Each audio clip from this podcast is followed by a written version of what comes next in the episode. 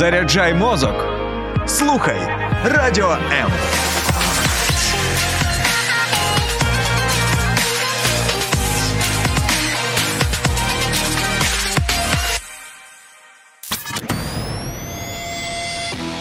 Реальні люди, реальні історії, реальне життя.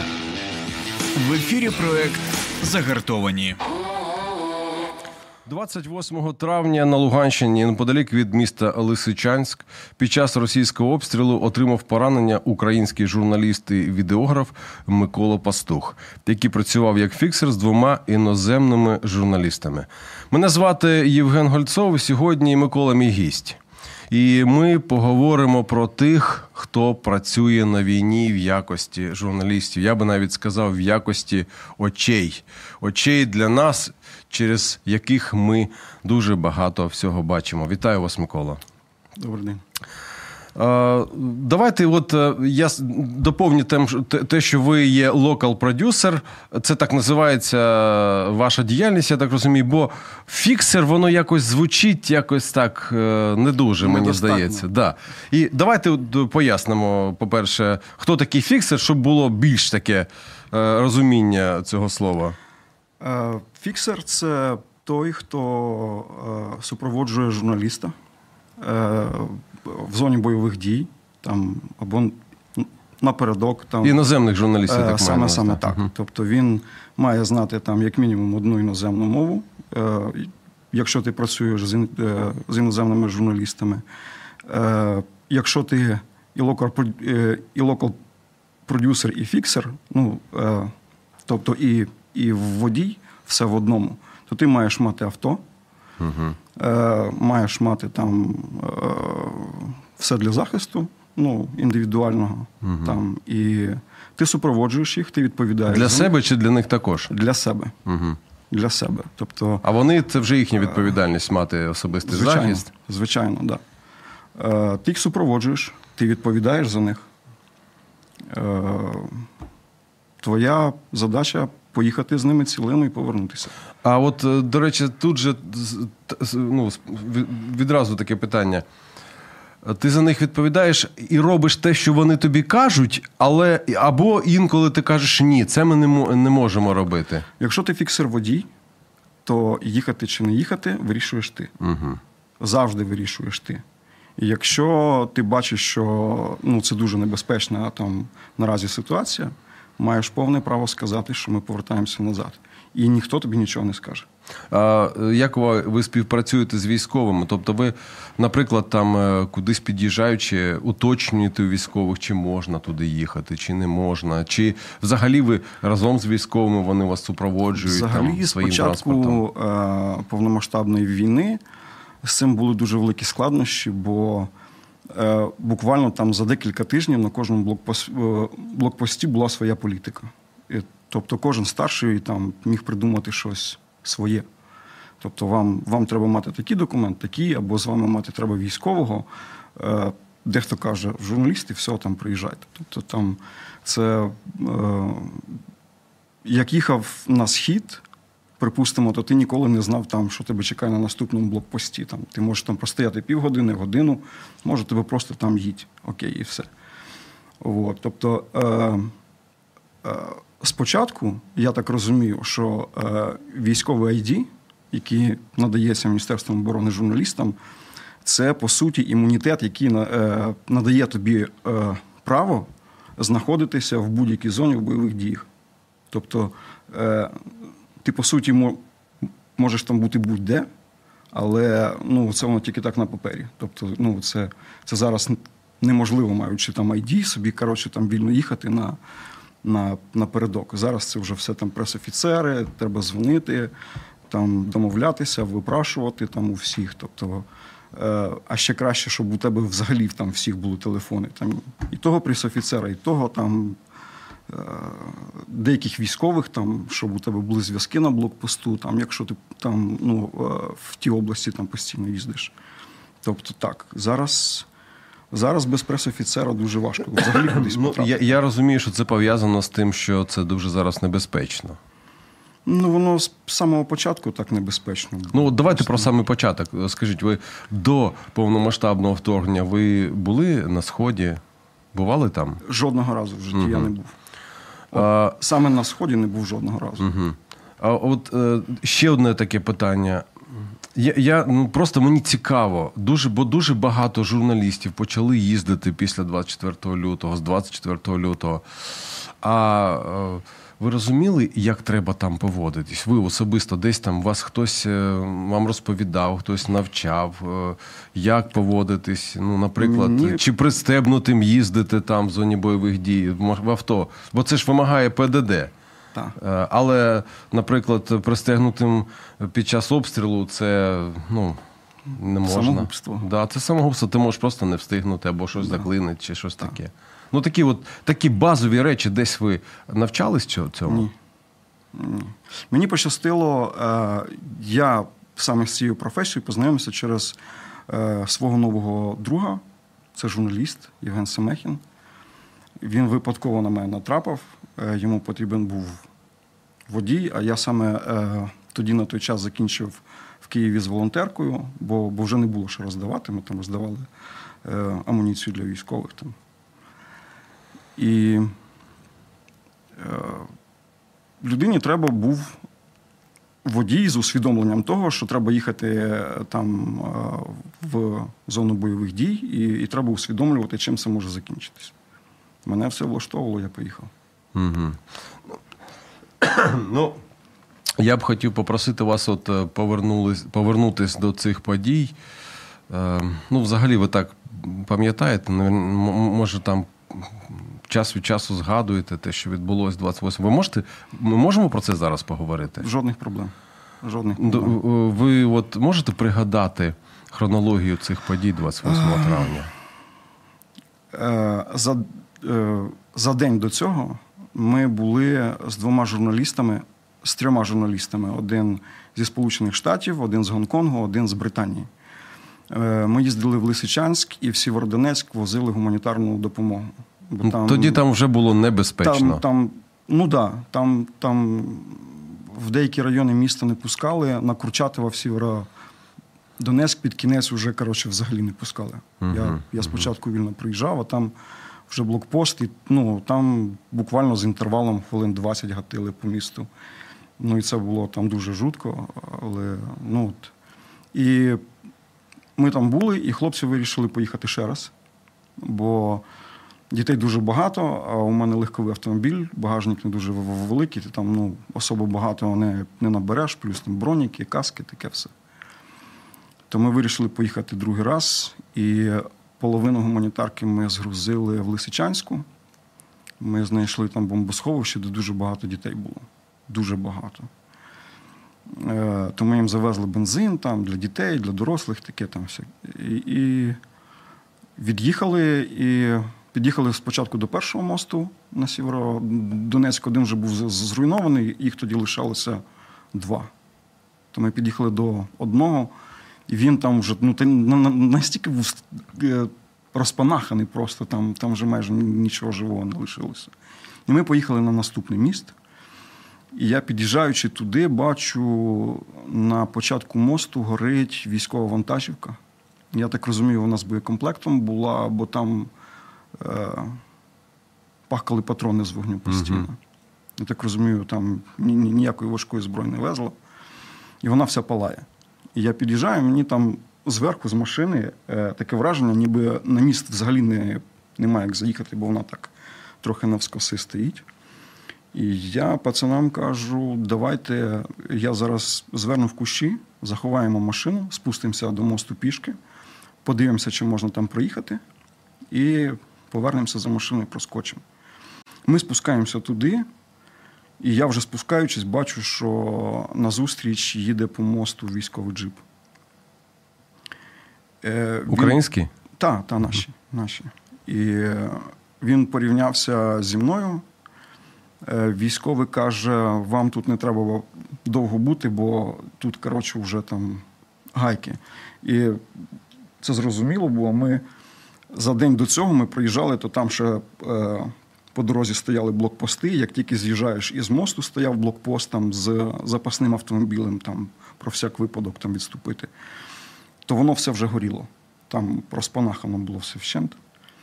І цей військовий каже: вони зараз перезаряджаються, і скоро будуть нові. Вам, вам треба від це трошки від, відкотитися або, або прориватися туди прямо зараз, бо можете не встигнути. Я гукаю хлопців, щоб вони поверталися, і сам підіймаюсь назад. Там метрів 150 може треба було пройти. І ті військові, вони, коротше, від'їхали і, і зупинились, бо там на, на дорогі, я так розумію, дуже багато їх е, машин порозносило, і вони з машин достають якесь обладнання, когось визивають по рації. І вони з одного боку дороги, а я з іншого піднімаюсь наверх, порівнявся з ними, і один мене впізнав. Е, Та й ми так стоїмо, спілкуємося, і наверх піднімаються два журналіста цих. Іноземних. Та, і мені казали, що скоріше за все за вами слідкував дрон. Бо е, вдарили якраз в той момент, коли ми тільки зібралися в кучу. От тільки ми зійшлись, одразу почалися прильоти. Перший снаряд упав прямо переді мною, може, метрів, там навіть 7 метрів не було десь, метрів 6. То я коли падав, перше враження, що тобі відірвало руку. Тобто я вже впав на землю, я вже думав, що я без руки. Таке, таке враження. Скинуло каску з голови. І біля дороги там е, така глибиною, може, трошки глибше, ніж по коліно. Е, з бетону такий е, вимурований сток до самого низу, аж до річки. І це я впав біля нього. І перше, що я зробив, тобто я перекотився і впав туди в яму е, в бетонну цю. Е, Внаслідку е, військовому, це був їхній командир, йому там трошки розпанахало ноги, посікло. Е, у колеги, у журналіста уламок е, пробив бронежилет і застряг в паспорті. А мені от попало в плече. І я в цьому стані, ну, я там трохи повалявся, коротше, там є відео, можна побачити. Е, такий в стані шоку. Прибігає той військовий, каже, бігом, а їхню, їхній автомобіль вивело е, із строя, він, він вже був не транспортабельний, я так розумію. Там, там він вже був без колес. От, і е, я поранений, коротше, їх посадив в машину і завіз їх в Лисичанську до військових медиків. Тобто ви саме ще за кермом їхали, Да, так? так. І ми тільки заїхали на територію. Е- вискакують журналісти, забирають цього військового, а на мене ніхто не дивиться. Коротше, подумали, що я просто. Я таки відкриваю двері, вже потихеньку сповзаю так. І мене, пам'ятаю, підхопив хтось і занесли. Е, біля тих медиків не можна знаходитися взагалі. Вони завжди відганяють будь-які машини, щоб е, це місце ніхто не палив, бо це на все місто була вже е, е, єдиний медичний пункт, професійний такий, де швидко могли надати допомогу. Тому всі легкові автомобілі відганяли від те. Це, ну ви знаєте, я от просто. Ну просто от мені цікаво, чи мали при собі ви не тільки персона... засоби персонального захисту, а, наприклад, аптечку. У мене було все. І навіть більше. Я ще до е, одразу після 14-го я проходив е, медичні курси е, в Борисі. І, тобто, більш-менш розуміння мав. А Е, під час у, у тієї кризової ситуації розуміння вас не підвело, як ви впорались з тим, щоб самі собі надати Ем. допомогу першу? З цим досить такий був е, гучний скандал серед журналістів, що е, чому хлопці не підготовлені, поїхали напередок, тобто ці два журналісти. Е, не наклали тобі там жгут і, і все таке інше. Взагалі, ця епопея зі жгутом, мені там на руку під кінець, що всіх чи, чи не два, чи не три одягнули. Там не потрібен був жгут просто. Бо поранення я отримав в плече. На плече не накладається. І там, там крові, може, жменя була просто. Він у уламок зайшов. Получається, я коли почув свист, я нахилився, прямо отак от вибуху. Вклонився, і мені е, уламок залетів е, в плече, зламав мені ребро і там зупинився десь. Ну, От. Але від е, вибухової хвилі мені дуже сильно ем, тріпнуло головою, і в мене від цього розірвало нерв е, в шиї, який веде в руку. Ну, саме тому в мене з рукою такі трабли. Ось. І там не потрібен був жгут взагалі. Жгут за жгут почав кричати військовий, який, не побачивши, яке в мене поранення, Просто побачив е, кров, і треба. ти тр- 300, треба все, накладайте жгут, бігом накладайте, вище, вище, вище. Там, там не було куди його просто накладати. Вище це вже на шию. Ну і всі в стані шоку, і він так само, е, бо він там ще й, я так розумію, контузію отримав, плюс без машини, плюс поранений командир. Коротше, і тут ще й е, один журналіст, коротше, за 300 і все там. От, то там такі трохи в паніки були всі. Але ну, нічого там не треба було. Там, там, там навіть ніяка пов'язка, ніякі, ніякі тампони, нічого там, там було не потрібно. Ну, тобто, ви зараз скажете, що я так вас слухаю, знаєте, нібито там треба просто було там зеленкою помастити трошки. О, ні, ні, ні. Ну так, все ж таки, треба було якусь допомогу надавати медичну. Звичайно, я там, я там ледь дихав. Ну, мені, бачите. мені настільки важко було. Просто це з плечем, а всередині там важко, ви ж кажете, що у вас були Забій легень, Да, контузія, да. перелом Багато чого. Ребра, е- розрив сплетіння, там, коротше, цілий букет. Ну, от дивіться, у мене е, такі, от, знаєте, питання чисто ну, практичні, я б сказав навіть. Що е, дуже багато людей, маючи е, ну, такі от бажання бути причетним, бо щось зробити, все вони їздять туди на фронт. Але я, ну, я не хочу нікого образити, але люди їдуть непідготовлені. Ні морально, ні підготовлені, ні фізично. Тобто я маю на увазі, не мають навіть деяких речей.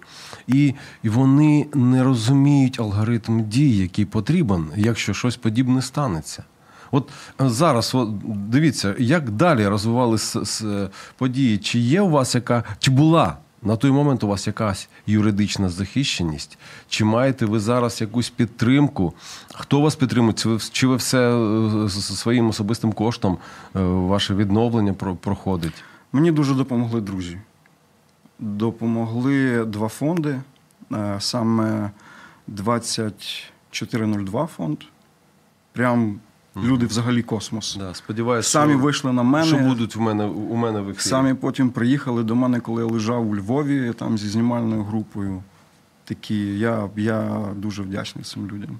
Вони мені дуже допомогли там із підтримкою. Ну, давайте, от, тобто, ви отримали серйозне поранення. Я правильно речі кажу? Так. Так, це, це дійсно так. Ви е, потребуєте досі, я так розумію, е, відновлення. Я приймаю ліки зараз досі. Да. Ваша рука, як вона зараз? Ну, все буде добре. Це приємно. Все буде добре. Просто І- вона ще не відновилася Так, як потрібно. е, да? Я зараз е, вже не приймаю знеболюючі, слава Богу. Я з них е, зіскочив буквально недавно. Весь цей час, от з 28 травня, я був на знеболюючих постійно. Спочатку на дуже важких знеболюючих. Е, А коли добрався до Львову, там ніхто тобі нічого такого давати не буде, і мені давали анальгін. То я думав, що я вискочу з вікна там, поки я там лежав.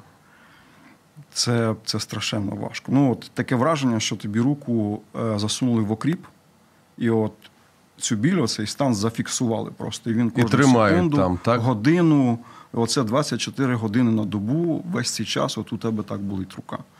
То е, десь перший місяць, десь перших півмісяця, ти міг просто кашлянути і знепритомніти від болю.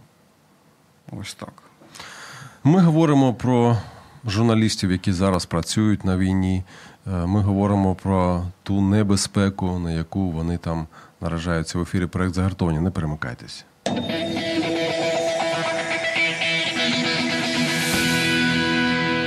Я нагадую, що мій гість локал продюсер Микола Пастух. Так і хочеться локал продюсер, прям так по-американськи вимовити. Воно так звучить не, не по-українськи, але зрозуміло, який отримав е, поранення 28 травня на Луганщині під час, е, під час того, що він там е, працював з іноземними, з іноземними журналістами. От скажіть, будь ласка, от сьогодні, пів, півроку, я так десь вважаю, пройшло, да, з того моменту? Ну, майже там без, без кількох днів. Якби сьогодні ви е, потрапили в ту, в подібну, ну, в ту ситуацію сьогодні, ваш алгоритм дій якось би змінився? Нічогісінько не змінилося. Нічого? Абсолютно нічого. Тобто ви в той момент все зробили, що треба. Е, почув звук, зігнувся. Ну, тобто, мав падати не встиг, бо, бо все було дуже. Е, впав, відкотився, знайшов укриття. Це все буквально в першу секунду, максимум дві там з копійками. Ви, ви знаєте, Микола, я от е, дивився ваше відео, я дивився то, що мене вразило. От я, я пам'ятаю, що ми якось, е, коли спілкувалися, я про це сказав, що мене дуже вразило, як іноземний журналіст, е, замість того, щоб надавати вам допомогу, він вас фотографував. Я розумію, що це його робота. Я розумію, що він, можливо, навіть отримає якусь премію за цей знімок. Але от чисто по-людськи мене це вразило. Ви знаєте, журналісти інколи в стані шоку ведуть себе дуже-дуже по-різному. Дуже по-різному. І я це бачив на власні очі. Тому е, ви ніколи не знаєте, як поведе себе журналіст, якщо до цього ви там з ним не попадали під обстріл або ще якісь там негаразди, не дай Бог. Ви ніколи не знаєте, як, як в екстреній ситуації себе може повести журналіст там, чи той самий е, локал-продюсер, або ще хтось. Розумієте? Ну, до цього треба бути готовим. Скажіть, а після тих подій ви з цими е, хлопцями, журналістами десь там пересікали, спілкувались? Вони приїжджали до мене додому, вони влаштували фандрейзер е, у себе вдома на збір коштів е, мені на допомогу. Е, Просто проявили себе там самої самої. Тобто ви вже підтримуєте зв'язки? Та, та, та, і вони, один з них на наступному тижні приїжджає до мене в гості знову. Угу. Ну, це чудово, бачите. Це той, що фотографував, да? той, що знімав. Е, вже і один, і другий був по два рази. Угу, угу. Тоді, знаєте, от мені просто м, цікаво. От давайте так от просто відверто може поговоримо про те, е, ну навіщо журналістам, кореспондентам відвідувати такі небезпечні місця. Ну це ж це ж це ж ну це небезпечно. Це ж дійсно там прильоти, там хлопці сидять в цих укриттях, і вони ховаються там часами ці обстріли. От навіщо туди, я б сказав, навіть пертися. Ну так, вибачте, але ну я просто я просто іншого слова більш такого влучного не можу зараз знайти. Я з першого дня зрозумів, що я не зможу сидіти вдома. Я, я сам за професією оператор. Я знімав рекламу до, до війни. І ну, у тебе є автомобіль, в тебе є купа обладнання, і ти маєш робити щось. Ну, маєш. Як, як, як інакше. Але я не знав спочатку взагалі, як це, як це робити. І то перші дні я, я собі з другом волонтерили, дерибанили склади і одягали військових, які йдуть напередок. Все закінчилось, і ми розбіжались, і я поїхав на схід. Буквально з першого дня я зрозумів, що це моя робота.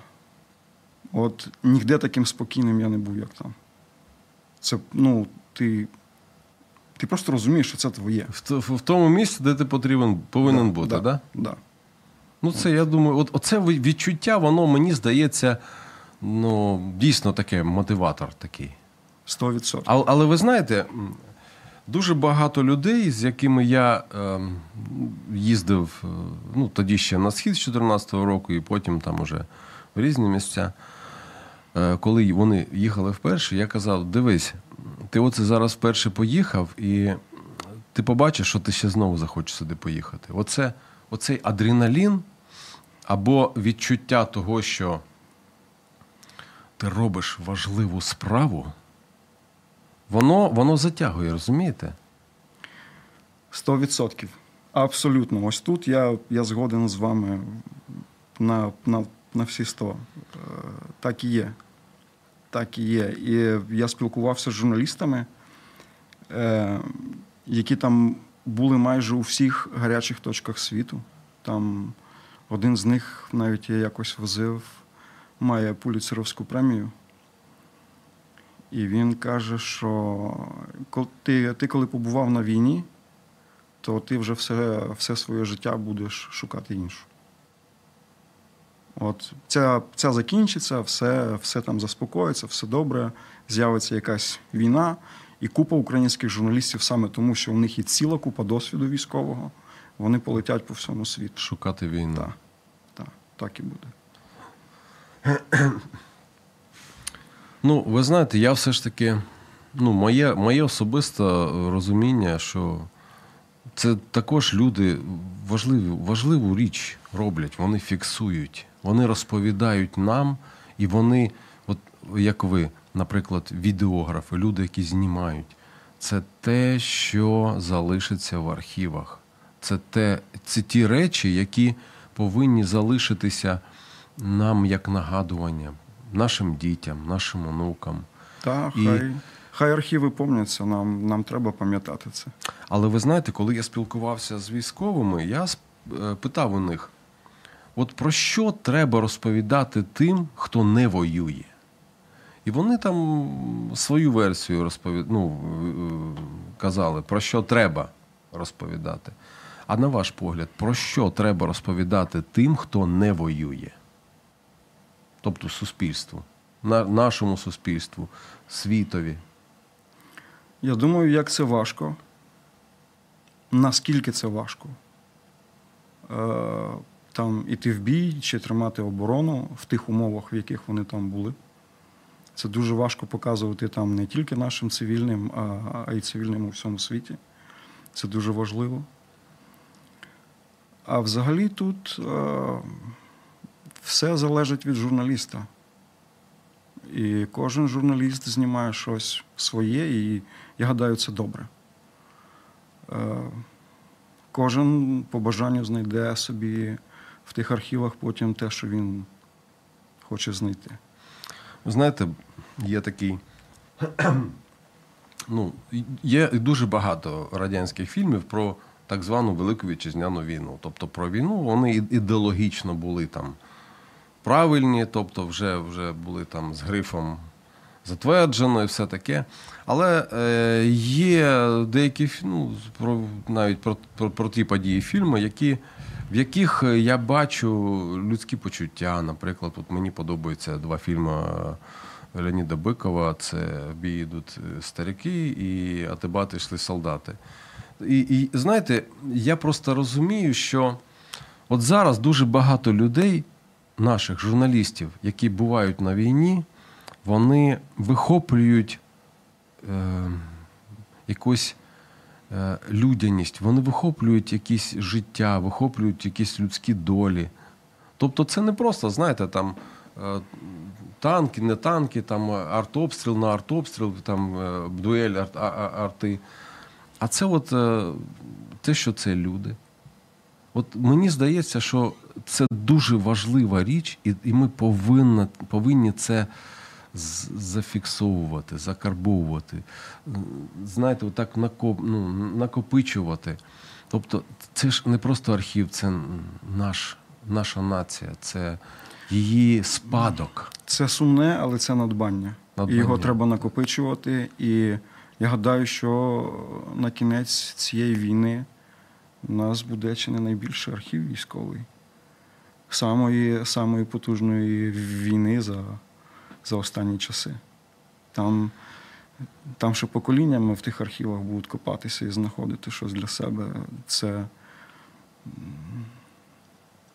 звісно, це поганий період, але але це буде надпотужне надбання українського народу. А як ви ставитесь до того, що е, зараз є такі ідеї е, художні, художня екранізація подій там в Бучі, Ірпіні, ну там все, тобто окупація, все таке. Е, Я ну, стикався з такою думкою, що, наприклад, ну навіщо нам художня якась екранізація, якщо в нас документальної зйомки достатньо? Не всі люди дивляться документальні фільми. А будь-яка цивілізована країна, якщо у неї в історії були війни, вони знімають фільми про ці війни.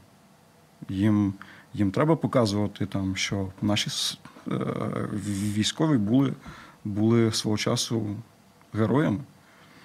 Це, це патріотичні фільми, вони мають бути, вони мають існувати. Сполучені Штати їх, їх роблять цілими купами, і там американський воїн, він супергерой взагалі. Чому ми не можемо так робити? Але ж ну, адже це так і є. Наші військові це, це герої. Ви вважаєте, що це буде е, вже таким кроком розвитку да, в нашому патріотизмі, наприклад? Я не вважаю, що патріотизм взагалі треба виховувати. Це така штука, яка, яка в тобі жевріє і росте сама по собі, якщо ти поміркована, адекватна людина. Але ну, кінематограф це культурне надбання так само. Це робота для кіноіндустрії, для акторів, для режисерів. Е, Це це можна сказати історичний художній документ, скажімо так. Чому йому не існувати? Чому не знімати такі фільми, якщо у нас буде така можливість? Е, Я пригадую фільм Список Шиндлера. І я, до речі, неодноразово передивлявся. І для мене він був таким чимось знаковим, таким, знаєте, якимось фільмом, яким, який ти мусиш подивитись. Тобто там, там же були зафіксовані злочини. Це, це, це не просто так, знаєте, там хтось там когось покохав на війні, а те, це було просто фіксація злочинів. Да? І там була людина, яка намагалася якомога більше е, євреїв врятувати. Мені, е, ну, мені, мені сподобались там ще деякі американські фільми, але оцей фільм Спілберга, він же. Ем, завдяки цьому фільму він започаткував цілий рух, цілий фонд, це, цілий, я не знаю, там багато-багато фінансових можливостей для того, щоб е, ну, якось змінювати, змінювати цей світ. І от мені, мені цікаво, чи ми вже можемо такі речі робити, щоб впливати на цілий світ, на цілий світ. Не просто тим, що ми зараз воюємо, е, не просто розказуючи, розповідаючи, дивіться, які ми там е, втрати несемо. Це, це просто великі втрати. Але як ми можемо оце, це, скажімо, спрямувати те, що ми маємо, таке наше, скажімо так, сумне надбання, як ви кажете, на те, щоб змінювати світ? Чи нам треба запрошувати відомих якихось там режисерів, чи ми вже самі маємо якісь там е, ім'я, які вже на всьому Відомі світі. режисери відомі? приїдуть самі. Я вам даю 100%. Закінчиться ця війна, і у нас, я думаю, Сполучені Штати будуть, будуть в черзі перші стоять і знімати е, фільми про війну, про, про наших і американських воїнів, які приїхали на допомогу. Це 100% буде. Е, наші щоб вийти, я не знаю, на такий рівень, як е, список Шиндлера, я, я не Ну, Це, знаю. це, це потрібно бути режисером такого рівня, я розумію, це, да. да, це тут мати вже таке ім'я. У нас ще таких імен, я так вважаю, що. Ну, от Сенцов, да, він е, став е, відомий на весь світ. Ну, я маю на увазі просто ім'я йому стало відоме завдяки тому, через що він пройшов. Чи зніме він е, другий список Шиндлера, я не знаю. ну, тобто, чи буде він по популярності такий самий, там, що весь світ буде там розривати кінозали, але це треба робити. А от на ваш погляд, про що найперше треба зняти фільм? О, я не знаю навіть, що вам сказати про це. Я думаю, спочатку мають маршем пройтись документальні фільми. Таким хорошим маршем. По всьому світу. Так. Бо документалістики мене знімали вагони просто. Просто там. Зараз в кожного солдата, в якого є телефон чи екшн камера, Угу. там, який стоїть на передкові, там у, у нього можна попросити і отримати просто е, склад суперцінних відеоматеріалів. Вони собі там це, це тримають, все там в телефонах. Відеоматеріалу просто є безмежна кількість. Я, Сідай, я, я просто. особисто передивлявся. Я думаю, що ви це знаєте. е, Про Бучу, коли кінооператор, да, він здається, він там місяць чи скільки був з мамою, і він просто знімав на свій телефон. Так. Я передивлявся про знищення Маріуполя, коли двоє журналістів е, дивом, до речі, виїхали звідти в березні. І, ну, а от на ваш погляд, про що? Про що потрібно обов'язково бути зняти фільми е, про цю війну? От які основні меседжі або основні такі навіть виклики всьому світу треба буде показати. Ви знаєте, на мій погляд, найбільша трагедія, от із всіх, найбільша, найбільша трагедія це, це втрата Україною дуже, ну, на мій погляд, найціннішого ресурсу. Саме, саме цінне, на мій погляд, що в Україні є, це жінка. Немає нічого ціннішого в Україні, ніж жінка. Солдат це, це герой, це супер, але без жінки не буде солдату. І е, коли почалася війна, скільки жінок разом з дітьми, а це наш генофонд, це наше майбутнє, вони всі поїхали. Біженці. Так.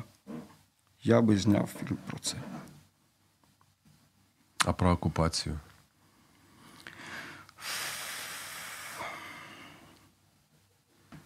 Такі важкі речі, коли деокуповані території, коли, ми дізнаємося, що там відбувалося Це, на це, територіях. це страшно. Я просто я собі не можу. Ну, як, як документальний фільм, да, його зібрати можна, там позбирати там серед, серед тих, хто там був під час цієї окупації, 100% хто знімав на телефони, можна зібрати на, на, на шикарний документальний фільм. Але я думаю, що художнього з нього не зняти.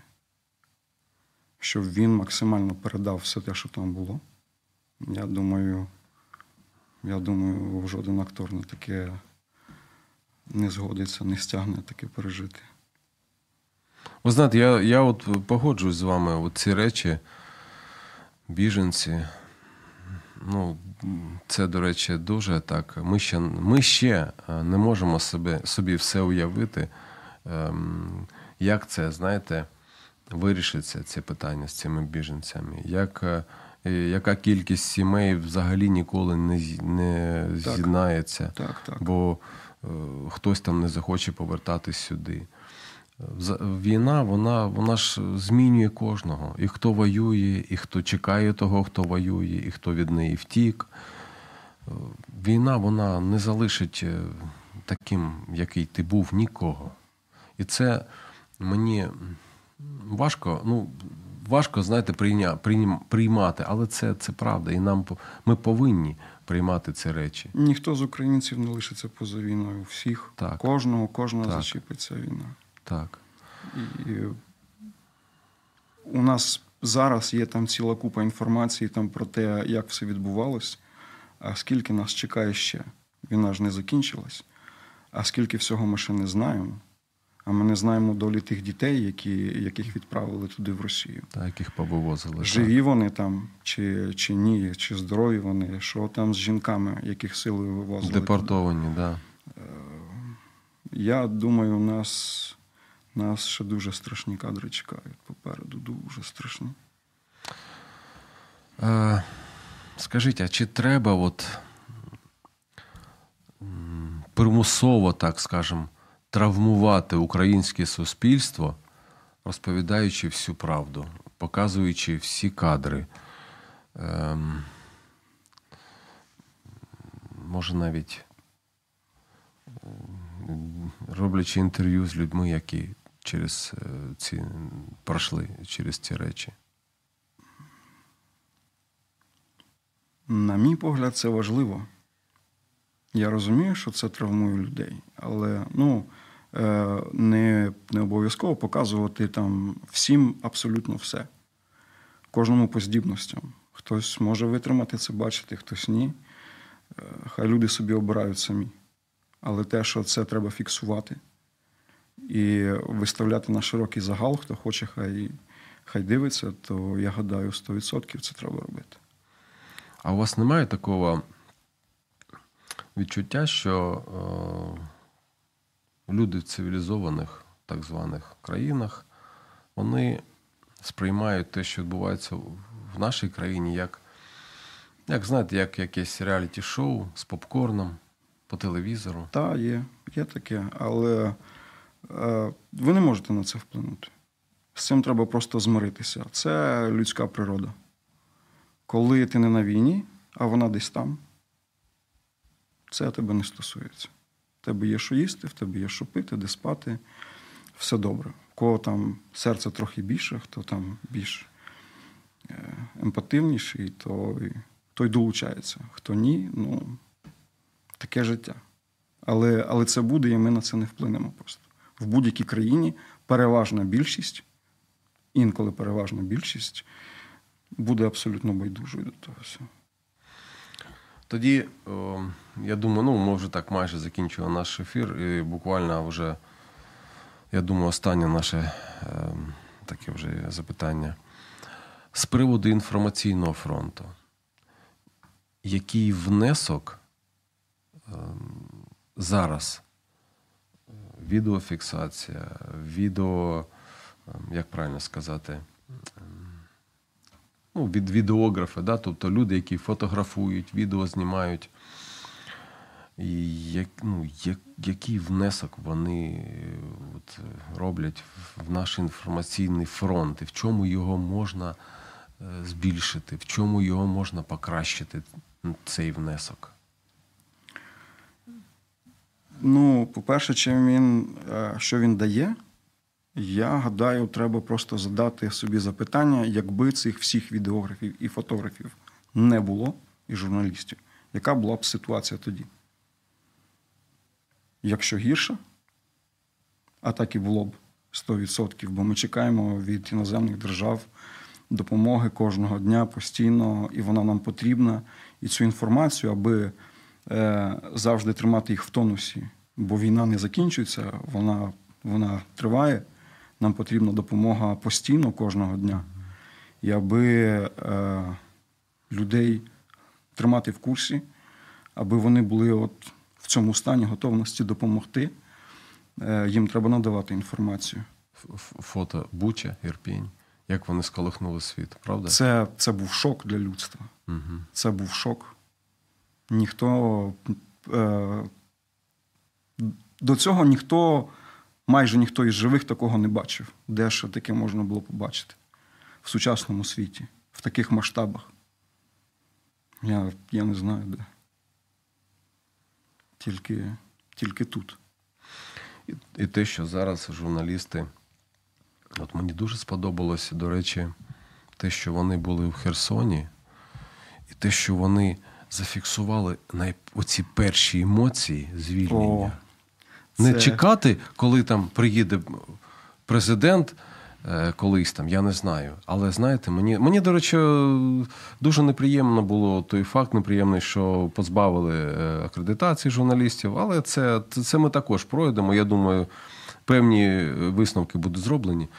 Це свіжі, це перші, бо пам'ятаєте, перші емоції це ж найважливіше. Це, це Не постановочні. Вони це просто от люди вийшли вперше, може, за 9 місяців вони вийшли вільно. Це було так щиро, просто, Так. що ти сидиш і плачеш просто Так, від щастя. так. Це, це дуже гарно. Мені я. Я веселий був в добу. Я думаю, Я бігав і стрибав просто. я думаю, що заради таких е, фіксацій можна навіть і лишитися акредитації. Е, Та, інколи воно того вартує 100%. Та. Тобто, це дійсно був, на мій погляд, е, дуже професійний вчинок і дуже якісний, високої якості професійний вчинок, коли ти приїхав в ті щойно звільнене місце, місто. І просто спілкуєшся з людьми, і коли ти не можеш дати інтерв'ю, пам'ятаєте, репортер CNN, він не міг дати інтерв'ю. Люди, люди там щось вигукували, співали гімн України. І він так, також від цього радів, і він е, посміхався, і він каже: оце, бачите, оці от емоції. Люди, от їх щойно звільнили. І це бачив весь світ. Та. Ви знаєте, Микола, я, по-перше, хочу вам подякувати за те, що ви робите, тому що, е, знаєте, як у десантників, ніхто крім нас, да? Отак от ніхто крім е, таких, як ви, е, ну, не фіксує, не, нако, не накопичує, е, не організовує е, оці всі матеріали. І я вам бажаю це все систематизувати. Я вам бажаю це все зробити якимось дійсно е, ну, якісним продуктом, щоб його можна було показувати на весь світ. Е, Я вам бажаю одужання. Дякую. Це, я думаю, найважливіше е, особисто для вас. І я вам бажаю, щоб ви не наражали себе на небезпеку, щоб ви їздили в подальшому з іноземними журналістами, які вміють поводитись в зоні бойових дій. Ну і так сказати, щоб вони також були е, дуже ну, підготовлені і морально, і фізично до цього. Дуже вам дякую. Дякую, що запросили. Е, Ви знаєте, що в вашій особі я хотів би подякувати всім журналістам, кожному, хто фіксує військові злочини, кожному, хто показує нам емоції щастя на звільнених територіях, кожному, хто приходить туди для того, щоб показати, що звільнені території нам не байдужі. Кожному, хто їде туди для того, Слухай щоб радіо М на підтримати FM хвилях. який знаходиться там на захисті нашого, нашого життя. Я дякую. Дякую вам ще раз і бажаю вам всього найкращого в вашому житті, а нашим всім слухачам і глядачам я просто хочу сказати, що загартованими не народжуються. Сподобався ефір? Є запитання або заперечення? Пиши радіом.ua